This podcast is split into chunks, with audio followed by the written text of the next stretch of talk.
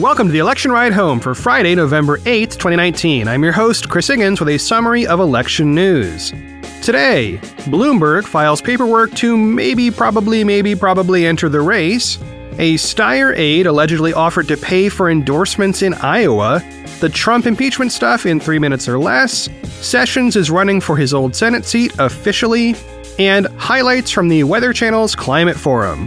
Here's what you missed today from the campaign trail.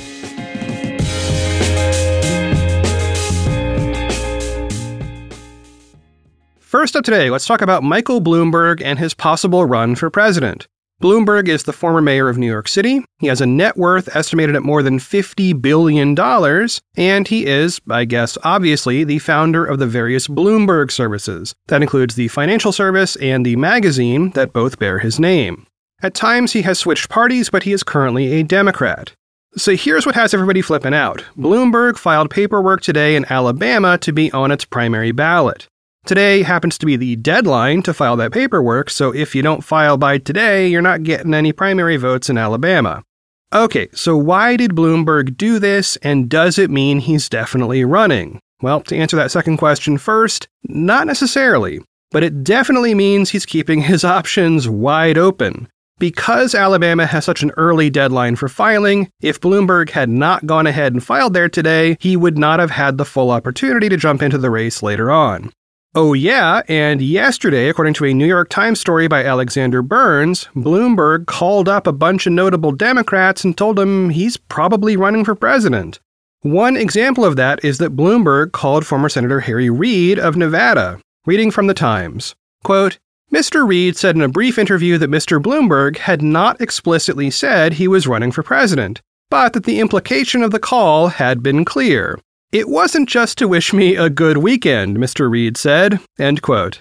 Yep, so with this confluence of events, either Bloomberg enters the race real soon, or this is the biggest fake-out in recent political history. Now, what would it mean for this particular candidate to join the Democratic primary right now? Well, let's turn again to the Times for a very pointed explanation. Quote, should Mr. Bloomberg proceed with a campaign, it could cause a seismic disruption to the Democratic race.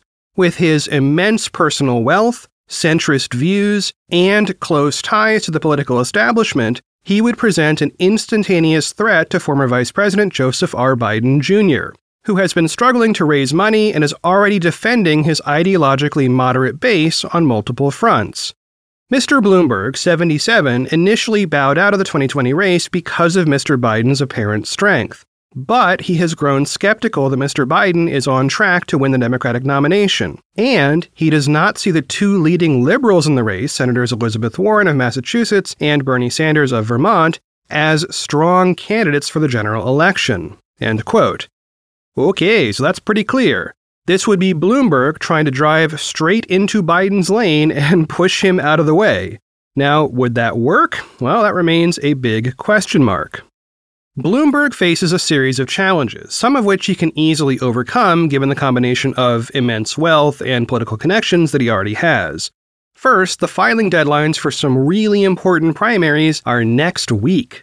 So, for instance, the New Hampshire primary, which is a huge deal, has a deadline to file 1 week from today.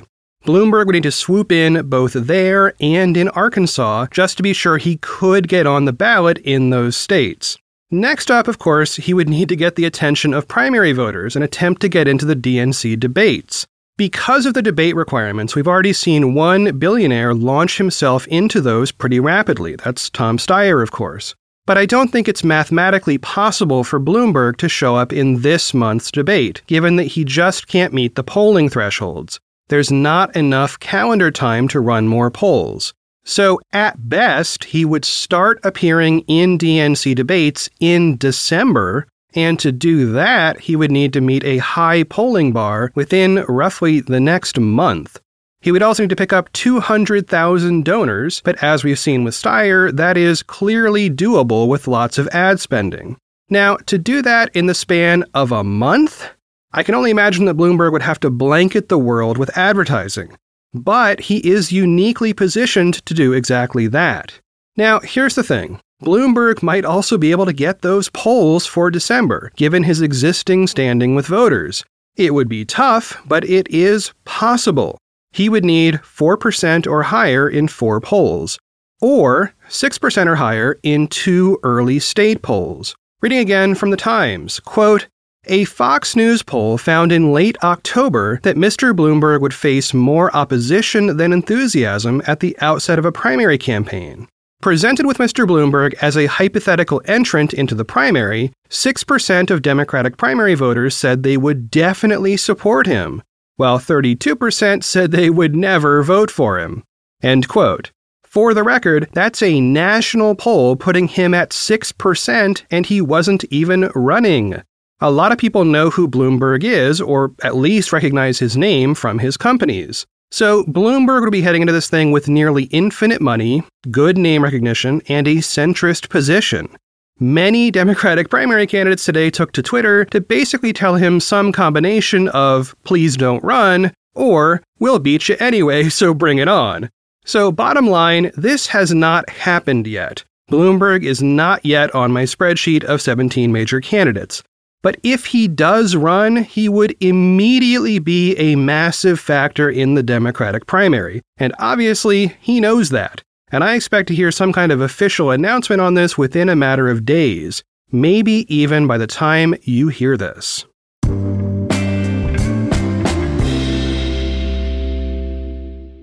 Next up, the Steyer campaign has had its second scandal in just 1 week. Steyer's campaign aide, Pat Murphy, has apologized for what he called miscommunication about some contact he had with politicians in Iowa. Okay, what were they miscommunicating about? Well, the allegation is that Murphy was offering campaign funding from Steyer to Iowa politicians specifically in exchange for local endorsements. Reading from an Associated Press article by Alexandra Jaffe, quote, "A top aide to Democratic presidential candidate Tom Steyer in Iowa privately offered campaign contributions to local politicians in exchange for endorsing his White House bid, according to multiple people with direct knowledge of the conversations. The overtures from Pat Murphy, a former state House Speaker who is serving as a top advisor on Steyer's Iowa campaign, aren't illegal. Though payments for endorsements would violate campaign finance laws if not disclosed. There's no evidence that any Iowans accepted the offer or received contributions from Steyer's campaign as compensation for their backing. But the proposals could revive criticism that the billionaire Steyer is trying to buy his way into the White House. Several state lawmakers and political candidates said they were surprised Steyer's campaign would think he could purchase their support." End quote. After the AP story ran, Steyer was immediately asked for comment. His comment was, quote, "We haven't given any money to anyone in Iowa, nor are we planning to. There's no way we would ever do that." End quote. Steyer's press secretary confirmed that, saying Steyer has made no individual contributions within Iowa and doesn't have any plans to do so within the year.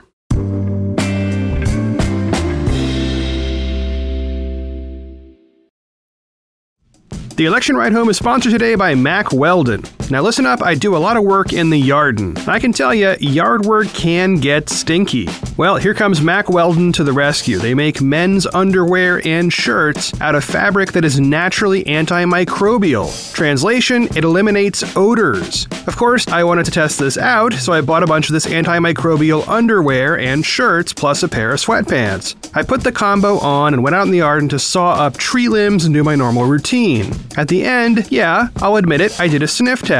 And guess what? This stuff really works, especially the underwear. It does not smell. I've been so happy with my Mack Weldon outfits that I went back and bought more. I like the t-shirts especially. The fabric feels great, and in fact, every item of clothing I am wearing right now is made by Mack Weldon.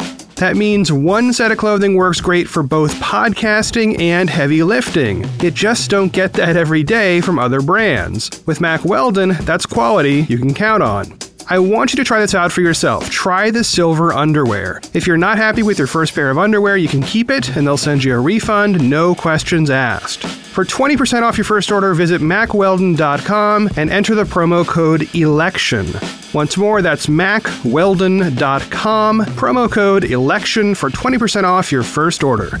My thanks to Mack Weldon for sponsoring today's Election Ride Home. Okay, it's time to commit. 2024 is the year for prioritizing yourself. Begin your new smile journey with Byte, and you could start seeing results in just 2 to 3 weeks. Just order your at-home impression kit today for only $14.95 at Byte.com. Byte Clear Aligners are doctor-directed and delivered to your door. Treatment costs thousands less than braces. Plus, they offer financing options, accept eligible insurance, and you can pay with your HSA, FSA. Get 80% off your impression kit when you use code WONDERY at Byte.com. That's BYTE.com. Start your confidence journey today with Byte. And now, the impeachment news in 3 minutes or less. Today, it will be much less. First up, we have a pretty solid timeline for the House inquiry and when it will wrap up. Long story short, the House intends to vote on articles of impeachment in the first few weeks of December. This means the process is speeding along full tilt, and House Democrats are aiming to get everything out of the way as soon as humanly possible, despite the various holiday-related recesses coming up. Next, we have some details on the specifics of what President Trump wanted Ukraine's President Zelensky to say in exchange for releasing that military aid and getting a meeting. This comes from testimony by George Kent, who is a State Department official dealing with Ukraine policy. Apparently, there were three key words that Trump wanted to hear. Those words were investigations, Biden, and Clinton. And late last night, the House issued an actual subpoena to acting White House Chief of Staff Mick Mulvaney to appear today at 9 a.m. Of course, he did not show up. Meanwhile, the House released transcripts of the testimony from both Fiona Hill and Lieutenant Colonel Alexander S. Vindman today. As I say these words, they've just been released, so I don't have any cool details for you yet. Another key detail that I didn't cover earlier this week is that Republicans are planning to reshuffle some key members on the relevant committees related to impeachment. This would have to happen soon, like this weekend, basically, but it is a strategy to put certain lawmakers in those rooms on those committees so they can get into the back and forth when people come in for public testimony. Now, one of those key lawmakers is Representative Jim Jordan of Ohio. A new lawsuit filed yesterday accuses Jordan of ignoring sexual misconduct in the mid-1990s while he was an assistant coach at Ohio State University. To be super clear, Jordan himself is not accused of any sexual misconduct. The allegation at hand has to do with whether he knew about the misconduct by others, and if he did, whether he followed appropriate procedures. I would expect that this lawsuit will not prevent Jordan from being a key public figure in the public proceedings beginning next week.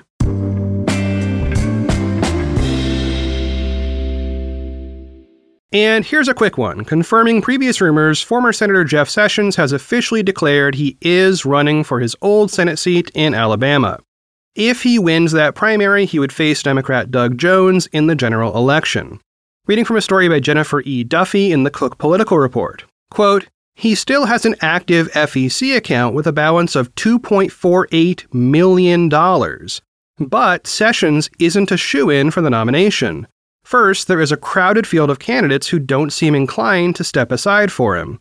More important, unlike Sessions' previous bids, he is running this time wearing the heavy yoke of President Trump's animosity.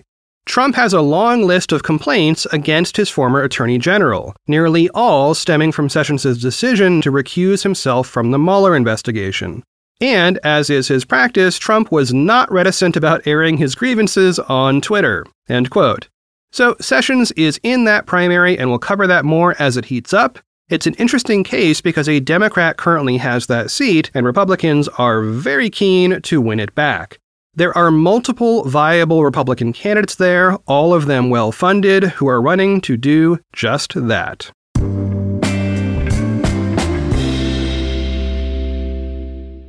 And last up this week, let's listen to some highlights from last night's Candidate Forum on Climate Change, hosted by The Weather Channel. The show was called 2020 Race to Save the Planet, and it was a 1-hour edited special.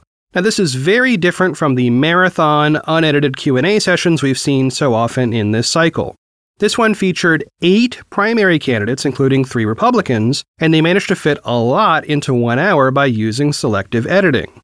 So, the way this worked was they would present a question or topic area and then show a series of answers from different candidates who each sat for individual interviews. Now, most of those interviews were conducted outside, so here's some wind and other outdoor sounds coming up. I'm going to play you two clips, and there are links to more in the show notes. Because the candidates are introduced using on-screen graphics, I'm going to tell you first who's going to speak and what the topic is. Okay, first up, the topic is infrastructure. Basically, what are your thoughts on how climate change affects infrastructure in the U.S.? Now, we're going to hear five voices.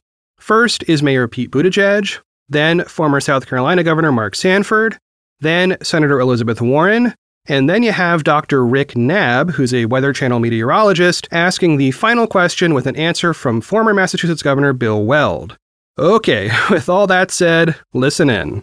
To me, this is part of the larger story of our need to invest in infrastructure across this country. And yes, building resilient infrastructure and ways to combat the swamping of some of our neighborhoods is going to be an important part of that. I believe strongly in private property rights, and I believe that, you know, people ought to have the ability to choose where they want to live.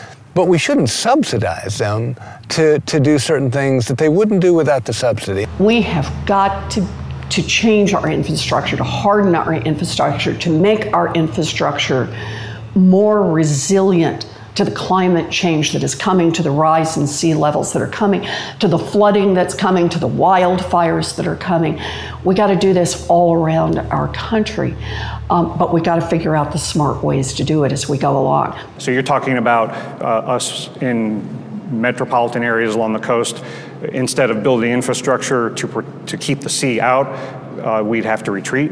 Oh yeah, absolutely. I mean, building infrastructure to keep the sea out would be like King Canute commanding the sea to reseed. Now, for those of you all not familiar with that last reference by Weld, long story short, King Canute reigned in the 11th century over various European countries. In one famous but probably not true story, he stood before the sea and commanded the tide not to wash over his feet and get him wet. When it did, he used that as an allegory for the power of kings, not enough to stop the tide, versus the power of God. He was a very religious dude. And yes, there is a splendid Wikipedia article about all that in the show notes, but we have to move on. Next up, a clip on climate injustice. Basically, the topic is, who bears the consequences of climate change and what do we do about that? The candidates who speak are Senators Bernie Sanders, Cory Booker, Kamala Harris, and Elizabeth Warren. Listen in. When we talk about the folks who get hit hardest by environmental crises, whether it's climate change or anything else, those communities right now, as often as not, they're low-income and minority communities. Rich people will always manage to find a way to save themselves. They have the money and the resources to do that. Poor people, working people, people of color often do not. So we already know that in the United States of America, you're seeing hundreds and hundreds of millions of dollars worth of just health challenges to people as a result of climate change. So for me, this isn't a distant issue. This is an everyday urgency because it's aligned in many ways with issues of environmental justice. I'm not going to just say, oh, I'll study the impact on these various communities. I'm aware of them and I care about them. I'll study the impact on them. No, I'm going to have them at the table when we're creating the plan. Because frankly, these communities don't want us to just tell them what we've done to them. They want to participate in telling us what they want and what they need. So when we, and as we, invest in cleaning up, I think it's critically important to say a set amount of this money, I think about 40% of this money, needs to go to the communities that have been hardest hit. So if you want to hear more, check the show notes for more clips. Well, that is it for one more episode of The Election Ride Home. I have been your host, Chris Higgins. You can always find me on Twitter @ChrisHiggins. Well, I am settling in for a 3-day weekend. Not to rub it in, but Veterans Day is one of my rare days off, so no show is planned for Monday. But do not worry, I am saving up a boatload of stories for next week, including a bunch of policy stuff that's getting pushed aside because of all these big moves in the race last week. So I look forward to getting back to our roots on the issues next week. As always, thanks for listening, and I will talk to y'all on Tuesday.